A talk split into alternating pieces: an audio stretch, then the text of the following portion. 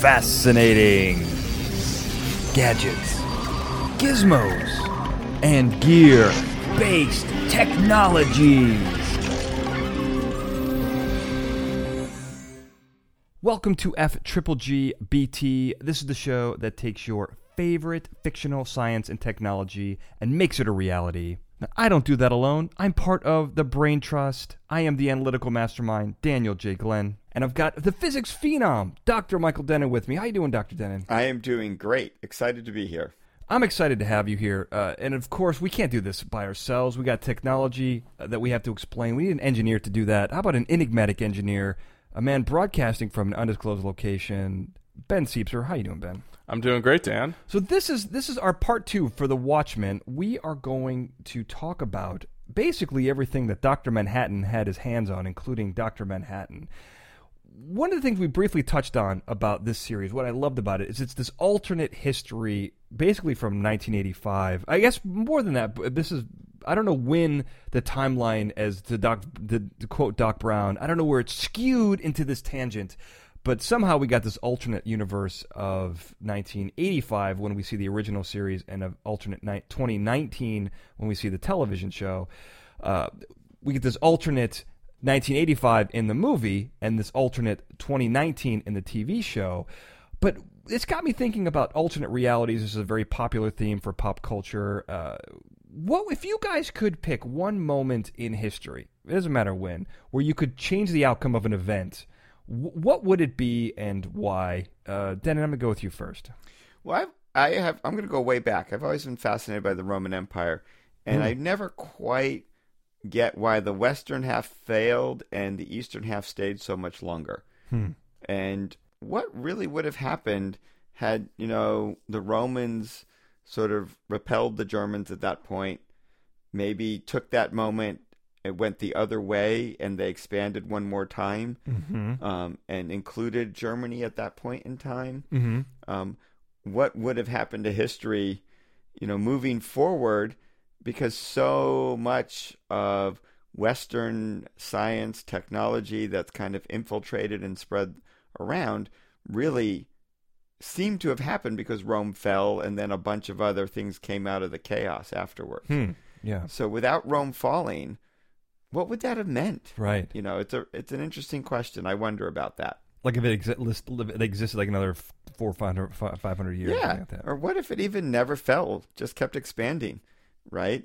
Well, yeah. Now I would argue that I think the fall of the Roman Empire had a lot to do with a lot of different things. Um, Definitely, definitely. But- there was a lot going on. Yeah, but if they'd fixed some of those problems, what if they had been able to continue on? I think Yeah. that's an interesting history. What do you th- so you you what do you think would have changed? What's one thing you think would have changed? Well, I, I really wonder what would have happened to the, the delay or non-delay of development of technology because Hmm. they were very engineering focused, but not very science focused. Mm-hmm.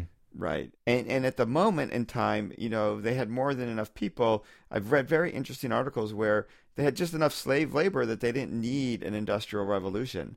That a lot of it had to come with the the black plagues and and the Yeah. sudden decrease in Mhm. population really drove us to get inventive in Western Europe. Oh, I see. Right. Yeah. You know, when you don't have people to do stuff, you have to kind of come up with new ways. Now, there still may have been a Black Death, but I don't know. And would they have like rediscovered a republic at some point, Right. or would they have stayed sort of this autocratic government? Yeah, uh, it's a lot to think about because they are so influential on at least Western society. I think Exactly. that, that is a really interesting question. How would that have worked? And the ripple effect would have been profound for sure. Ben, what about you? What's your favorite moment in history you want to change? So I'm going to go back one ancient civilization to the Greeks and the Library of Alexandria. He's Alexandria. gonna go one back. I'm gonna do you one. Be- he's gonna do you one better, Dennin.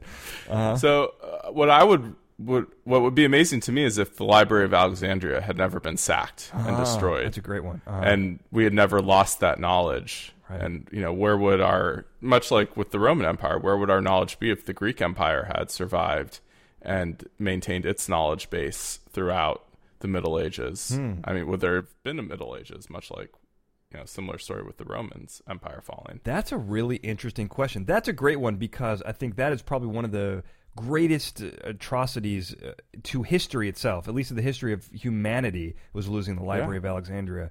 Uh, just all the knowledge of, of so many years. That is that is a big one. I really, that's a great one. Uh, I, I'm going to go. I'm going to keep it really modern and and probably a little dark, but I think that, which is what I like to do, uh, I, I really think I would love to see what would have happened if John F. Kennedy was not assassinated, if he had avoided assassination. I think that really turned the United States took a really strange turn from that point forward. And I, there was this great book. You know, you mentioned Stephen King, Dr. Dennin. I think we've Yes. talked about our mutual love of Stephen King, currently reading one of his books now. But he wrote this great one, 11 uh, 2263, which is about alternate realities, about quantum timelines, which would have worked perfectly with our, our previous episode, Wrinkle in Time. But just this idea of what would happen if they had stopped the assassination. I wonder what America would be like. And I don't, I don't know what the answer is. That's a. I like that one. You know what I like Yeah. about that, Dan? People will. I hear much more often people saying, "Well, what if um, Lincoln wasn't assassinated?" Mm-hmm. Right. That's certainly Mm. talked about a lot and speculated Right. on a lot. Um, but I haven't. I'm sure people speculate a lot on what if Kennedy hadn't been assassinated. But that's the first I've heard it. Yeah, I, I think you know Lincoln's a great one, but Lincoln did a lot of very important things and then was assassinated. Right. Exactly. And Right. so his his you know the great emancipator that that moniker had already stuck, and he had already done some some great things at that point. Kennedy was really kind of getting going, and I think the country didn't take a weird turn when Lincoln was shot. I mean, the Civil War was happening, but we got over the Civil War and we tried to repair and we tried to, you know, there was there was a pro- prog- progress forward. You know, you can't look at it from modernized; you got to look at it from, you know, at the time. But with Kennedy, there was just this weird, you know, right down the tubes that we can ripple Yeah. effects from today that that extend from that particular point in time.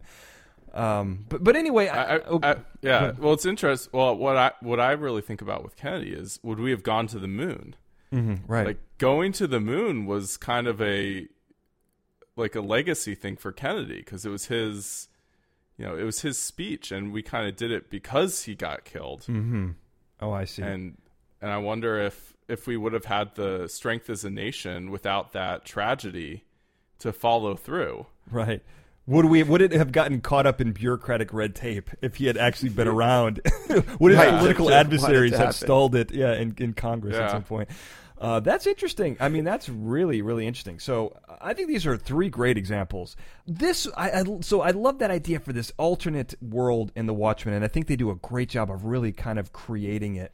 Uh, not as well as Fringe. I think Fringe did a really great job. I always talk about Fringe, but they did a great job of creating alternate realities that were really, truly different. But this one had a very unique feel as well. But it also had a lot of like touchstones where you could really feel like it was still kind of like our world, but a little different. Uh, one of the most unique people in this world, both in the Watchmen world and the TV series, is Dr. Manhattan. My favorite character, and I think he's actually so crucial and so difficult and so unique as a character and a superhero that just his presence is difficult to capture on screen. And I think when they tried to introduce him in the TV series, uh, much like the Kennedy assassination, I think that this TV series took a real dive when they tried to introduce him as a character. But let, let's talk about this really quickly. His origin story has always been interesting to me. So, from a physics standpoint, is it possible to disintegrate someone and have them reintegrate into something better? No and yes. Okay. okay. Uh, so, from the physics point of view, what this comes down to, unfortunately, is metaphysics. What's consciousness? mm-hmm. So, if we assume that consciousness is more than just the collection of your brain cells, Mm-hmm. um, which I happen to be on that side, then I think Dr. Manhattan is an awesome and shockingly clever way to get at this whole why do you get superpowers with radiation? The number one problem with superpowers from any sort of radiation or energy based thing, I know this isn't quite radiation, but it's this energy based disintegration idea is mm-hmm. that long before your superpower can help you, you're dead for most superhero origin stories. Right. Dr. Manhattan, it's because his consciousness still exists that he uses that to bring himself back together. Now, that may not be the language they use, but that's what I would point out. Um, and there's some cool philosophers at, at UCI that kind of look at this, and it's a very interesting direction to go. I can come back to it maybe, but fundamentally, I say no because straight pure physics not going to do it. Yes, because if your consciousness is separate in any way from the material world, you've got a shot at this. Okay, interesting. So if, if we have a hmm. shot at it, how does the is an intrinsic field generator a real thing, Ben, or is this is this the way to really break us down into our fundamental particles? Well, it's it's got a page on the Watchmen wiki, Right. so it's got to be a real thing, right? Gotta be.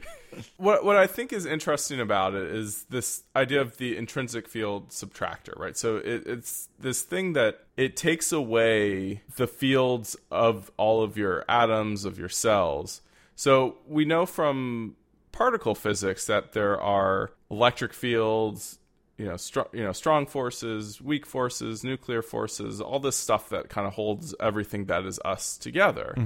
And so you could imagine something that like disintegrates all of those, you know, atomic forces and allows you to, you know, go to the ether, or well, not the ether, but allows all your Close you know, right? all your atoms to, uh, you know, whisk away.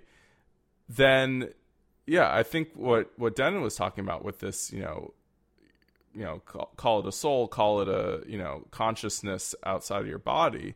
You know, if if that was in some way capable of then pulling everything back together, or it it might not even have to be the same cells, right? It could just be any old matter mm-hmm. that it reassembles into the shape of what your human form had been. Mm-hmm. You know, Doctor Manhattan is capable of you know growing and shrinking, so clearly he's able to pull in other ma- matter into his body. Right. And and one thing, right? If I if I recall from my research correctly, Mm-hmm. in the original, he he comes back slowly, mm-hmm. and right. people think Yes, he's a ghost. it takes a right? while. So really, what you're doing here is all of these fundamental particles and forces and fields are just a particular occurrence of the wave function. Okay. Mm-hmm. Let- Let's just say it that way, right? The wave function, wave function just exists. It describes the state that you're in. So essentially, the normal state, your human body goes away in this process. But if your consciousness is there, we know from quantum mechanics that what you get has to take an observer, mm-hmm. right? Until you have an observer and a measurement, you don't know the state that you're actually in.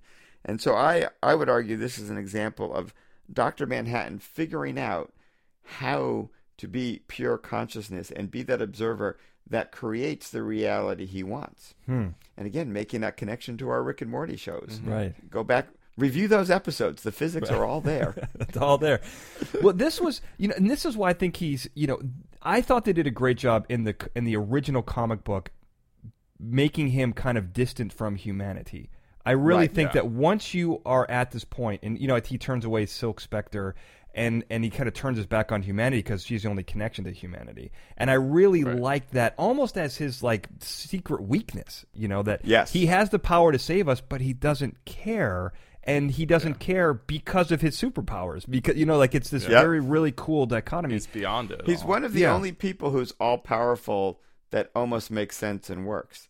But if Right. you recall, Dan, I believe it was that apathy that may have made him lose in fascinating fights. No, I think so. Yeah, and and I think you're right.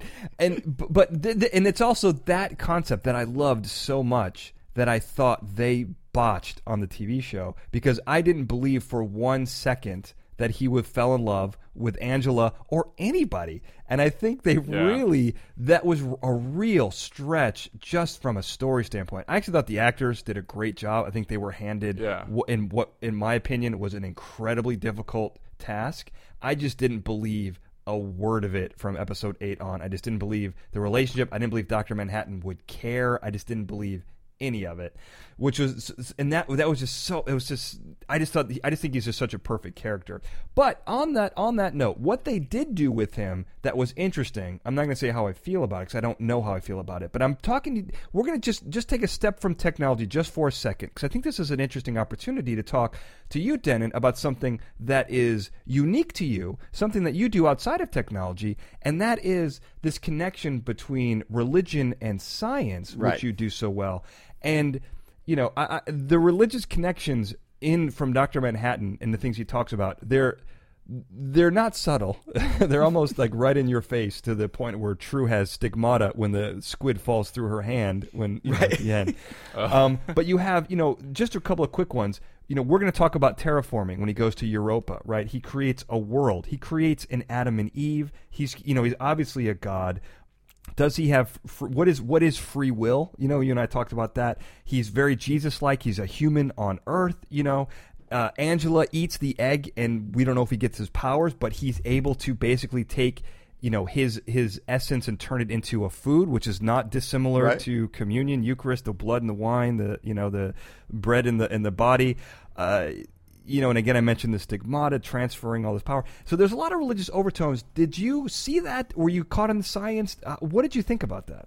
So yes, it, it's definitely all there. In this particular case, I think um, I was more intrigued by this consciousness and free will part Okay. as a focused element. Yeah. I mean, look, there's a lot of Christ symbol in lots of different things. Sure, it shows yeah. up often. Yeah. Right. And so, okay, I, I feel like maybe they were trying to use that to counter this apathy issue Uh huh. that you're talking about. Mm.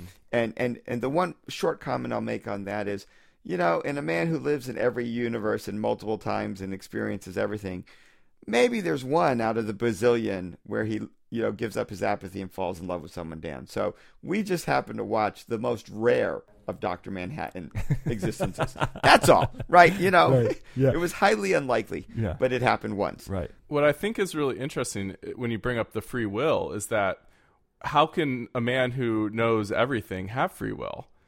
Like, it's like he can't make any choices because he, the choices have already been made for him because he's already experienced the future. Mm-hmm. Like, he has to just play the part. Well, that's Right. you know it's interesting, Mhm. Ben, because you know people often bring that up, and uh, in a slightly different way, they say, "How can we have free will if God knows everything?" Um, that's an easy one to answer. Just because somebody else knows what does happen doesn't mean you didn't make the choice yourself.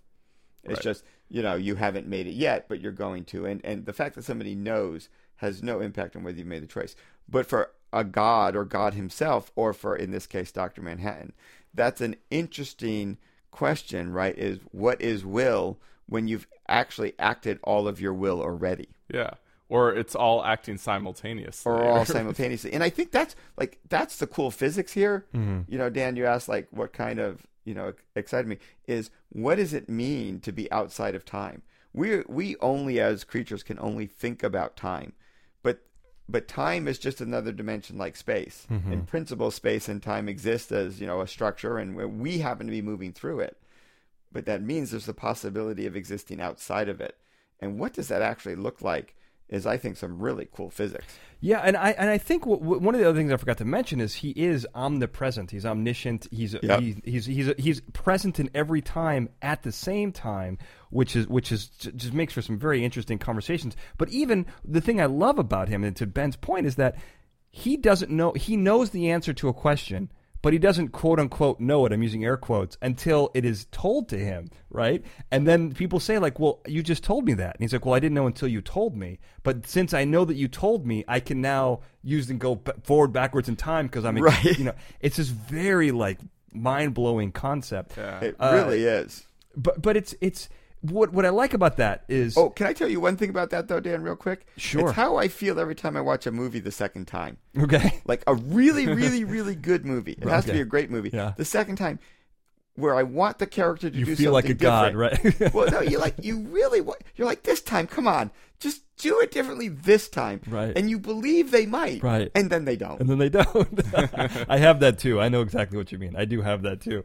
It is funny, but it, but it brings an interesting point to come back to technology, right? Here's what's cool about that is I thought they came up with a really clever way to eliminate all that, which they did in, in, in some previous previous episodes, and also I think in the in the in the comic book as well. Is they used tachyons and this little disc that they put into his head, mm-hmm. which basically shut out all of that somehow. I like that as a concept. Does it? Does the technology hold up? Ben, what, what do you think about that?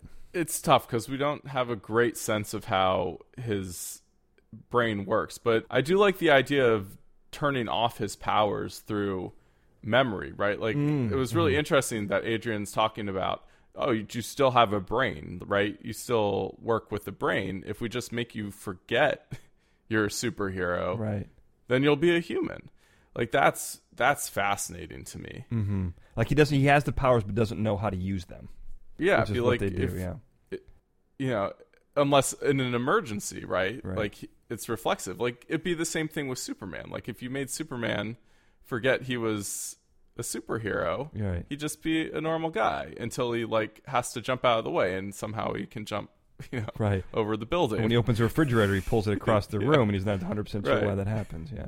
Uh, so, but, but now from a science standpoint, then, and d- does the tachyon thing does that work? Does that? I- Uh, if anything's going to work, that's going to work. It really depends on how. So we haven't detected tachyons yet. We don't know if they're real or not, but they are a valid physics um, proposal, Mm-hmm. and they do basically travel backwards in time because they actually go faster than the speed of light. Um, very um, Okay. interesting physics with the tachyons. Mm-hmm. Um, and because of this sort of propagating backwards, you could imagine it's a thing that miss- messes with his power to see into the future. Like it's an interference effect. Basically, a wave traveling backwards meets the wave traveling forwards and interferes.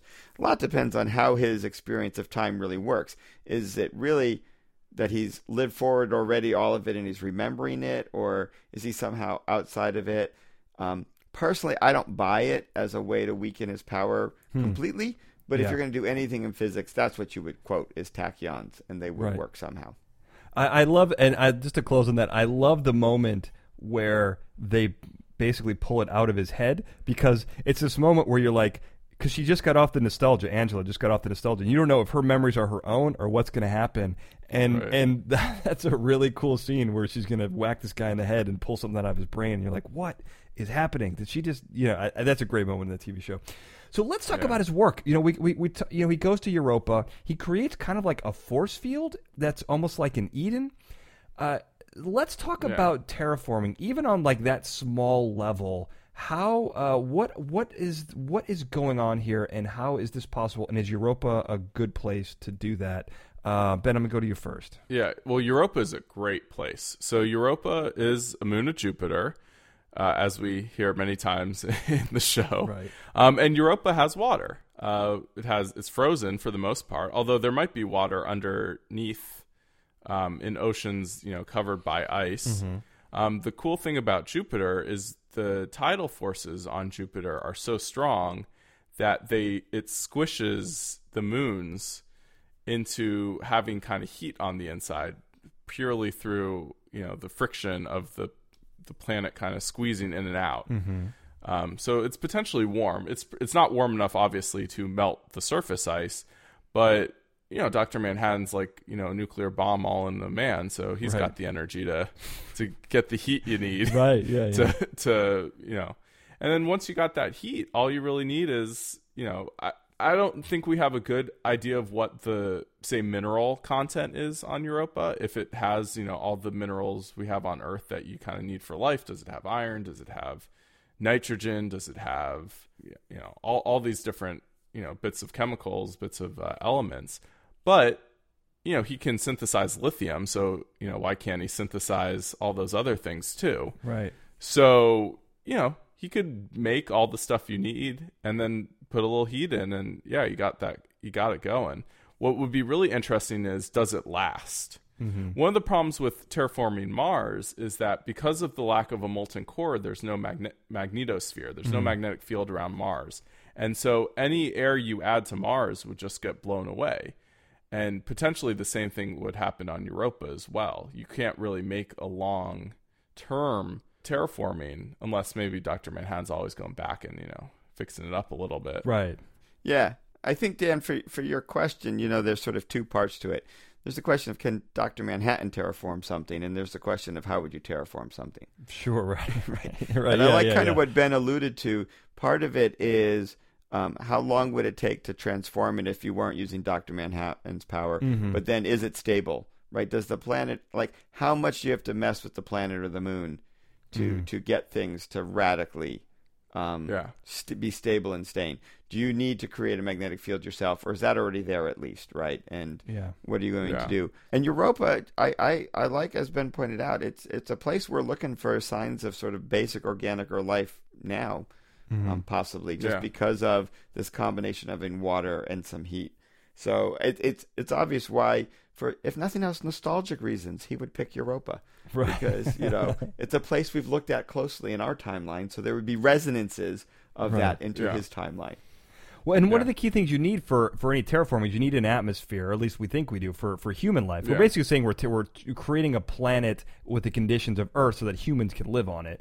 Right. Uh, one of the tricks here is, you know, as you mentioned, the atmosphere is key, but I think if we were to do this biologically, like to have the things, to bring things to these other planets, our biology on Earth is so in tune with the nuances of Earth itself. I think that would be very difficult to sustain non-mechanically, non ex, non non non biologically, right? Like to sustain it biologically. I'm going to slightly disagree with you, Dan. Okay. Um, because it would it would it would be different, but biology is has a shocking ability to create feedback loops to make itself sustainable.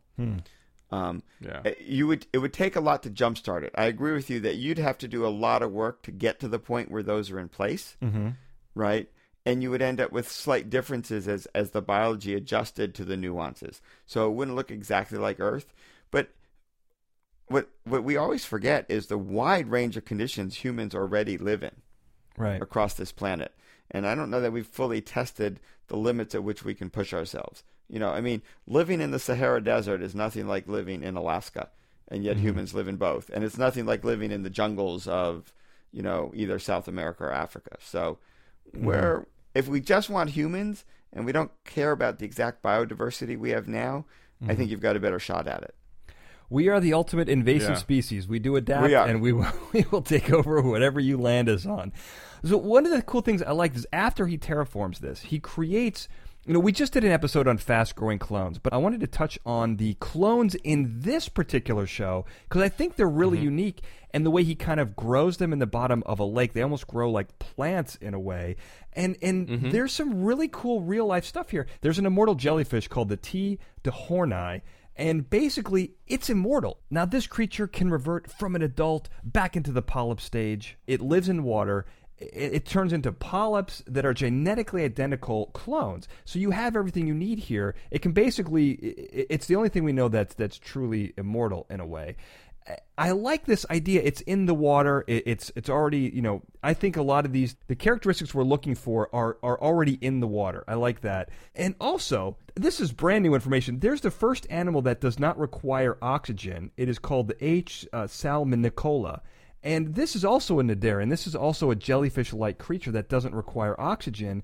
There's really interesting biology on how we can grow underwater things from you know from youth and up and, and cloning i think there's a lot of stuff here that makes this particular this particular approach to cloning very unique and very interesting I would add something else to that, Dan. I would add creepy. very much so Yeah, yeah, no, I think it goes beyond unique and interesting. But you're you're right that it does um, sort of come from and and connect with the, the the type of life forms we see already as clones, which are these sort of fundamentally in the water based um, life forms. Um, And and I think there's other cloning examples effectively um, in the plant um, world. And you had mentioned, you know, the idea of that growing like plants but underwater. Um, I had not known, I hadn't really thought about the jellyfish examples you gave, or jellyfish-like examples, but I was thinking very much like plants growing as clones. Only it's it's apparently people. Right like you're, you're thinking more invasion of the body snatchers type stuff Yeah, pod well, yeah, but but starting with actual plants that make clones of themselves, like these forests that are all a single tree i see yeah and things like that. Oh yeah, yeah. yeah, like ginger is supposed to be an immortal plant as well. Like it's a it Yeah. lives for a long period of time. Yeah, that's really interesting. right. Uh, I, I just thought it was a really cool take on it. Um, and Yeah. Ben, what do, what do you think about that incubator that basically takes the, the things and the steampunky like incubator for that? Yeah. So it was interesting. What I what I really liked about it is this idea that the clones are the clones just have a rapid development that kind of mirrors our our own development. Like there's the there's a point when he's walking around the clones and they can't speak yet. They can but they can understand. Mm-hmm. And that's just like babies. Like babies can understand before they can speak, but he's just accelerated that the the growth part of it rapidly. That part I thought was really interesting. Yeah. The other thing that I really liked about is that humans human growth is way more about learning than it is about the biology. Like there is something to yeah, your bones got to grow, your muscles got to stretch, your ligaments got to kind of adjust to your new body shape. But a lot of that could be sped up and we'd probably be okay. Like we see the growth spurts that happen to, you know, kids during their teenage years where you, you know, you grow a foot or two in a year. Like that's really fast. Um, obviously this is much faster. But again, what's important about human development is the synapse connection. It's the development of your brain. It's is way more important, and that's really what takes the long time. It's the 12 years of school that you go to that makes you into a fully adult human, much more so than, you know, growing up and going through puberty for a couple of those years Right.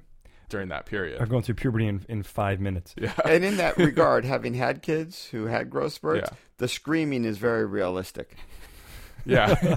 exactly. Just yeah, Yeah. when, when when when you mentioned the growth spurts bed, all I could think about is growing pains are a real thing, and Yeah. and, and kids actually do feel extra pain in, in sort of their joints and bones. So Yeah. little Yeah. little fun fact there for the audience. Yeah. Yeah, I could definitely imagine the situation where you just shove a bunch of calcium and iron and everything else into a human, and yeah, you can grow them up pretty quick, but their brains aren't going to be there. Yeah, and that's what's kind of interesting in this is you're almost giving them all this information. That, so I don't know if it like if it's in the pod when they're like in the under you know when they're like the cabbage patchy type kid under underwater. Are they you know is the brain kind of fully what, what's going on there? It's really interesting. I question. don't even think it's there yet because they come out of the pod and they can't even talk yet. right. Yeah. Yeah. I just wanted to know why the thing spun at all. That seemed like wasted theatrics. There's no such thing as wasted theatrics, Dennin. Well, no, you want to, you want to, you need the artific, you want extra gravity to like stretch the limbs faster. Like if it's very Willy, Won- Willy Wonka. You like you, when you- Okay, yeah, thank stretching thank you, people Ben. I, I like the extra gravity. I'll give you that one. Uh, so I'm going to really quickly. So there, there's a there's a hibernation aspect here. We're running out of time here, but I wanted to add one thing because we did a whole episode on carbonite freezing, and they basically cover Adrian in gold and transport him, you know, whatever. It's a sus- Yeah. suspended animation, but just recently there's techniques. We talked about this basically using induced hypothermia. There are actually techniques where people are using for trauma victims, and, and there's there there's some uh, doctors who are basically using ice cold saline uh, to cool the brain down and to cool the body down to stop the heart in order to have a couple extra minutes to do extra surgery. This isn't being used necessarily for long distance travel, but something like this, uh, you know, this is this is the interesting the the use of this induced hypothermia in a practical sense that could then be possibly used for long distance travel because you stop all the metabolic processes. Uh, I just thought that was a really interesting addition to that. But finally, before we go, I want to quickly talk about the cage that Dr. Manhattan's in that basically stops his powers. How does this work, and is it similar to a Faraday cage? I'm going to say um, no, it doesn't work, Dan. But I, this is my physics moment that you had with the plot moment. Yeah. Um, I love the idea of trying to trap him. I love implying it's a Faraday, like a Faraday cage. Yeah. I guess I, I'm I'm willing to grant it when I stretch my you know sort of disbelief as Right. far as it goes. Yeah. But this was the hardest one for me of all the tech in the show. I'm just going to go with that since we we're short on time. But I do. You're right. Faraday cage. If you're going to make an analogy, it would be Faraday cage. And then you throw out words like synthetic lithium. But you know my view on anything synth- synthetic and artificial. Lithium is lithium is lithium. I don't care how you made it.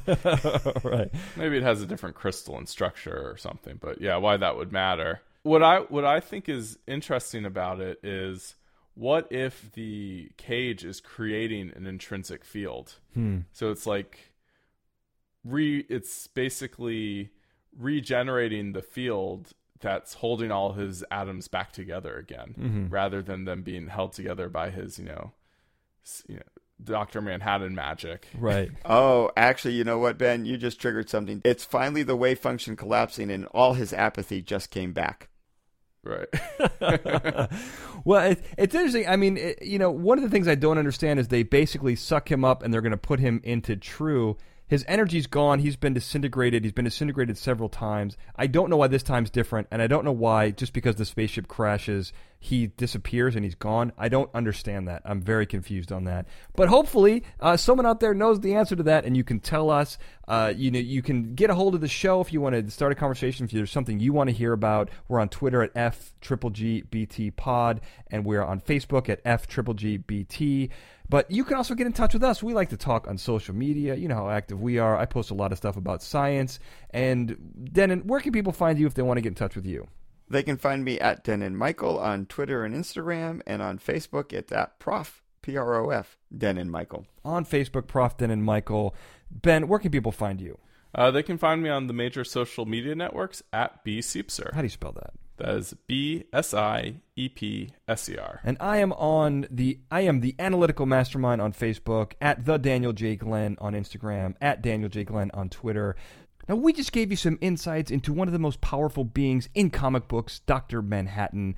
So please, more than other episodes, be responsible with this information, with this knowledge, with this technology, with this science. You want to be a superhero, not a supervillain. Until next time, thank you for listening. Fascinating Gadgets, Gizmos, and Gear Based Technologies is a Glencoe production and is produced by me, Daniel J. Glenn. The Fascinating Gadgets, Gizmos, and Gear Based Technologies introduction was produced by Daniel J. Glenn and Paul Springers, with music and sound design written and performed by Paul Springers. If you like this show, you got to subscribe. You don't want to miss an episode. We're on all the major platforms. We're on Apple Podcasts, Google Play, Stitcher, TuneIn, and Spotify. You can find us there. You can also go to our website, fgbt.com, where you can also subscribe, but you can find links to each show where you can discover a couple different things. Number one, we talk about a lot of science and a lot of articles in real life stuff. You'll find links to that on every single show's individual website. But you'll also find the YouTube version. We got some video, we got some audio. It's all there. Incredible stuff. You can also find links to the social media in case you missed it when we said it. And if you like this show, you're going to like everything that I do. Go to danieljglenn.com to find out more. Thank you for listening.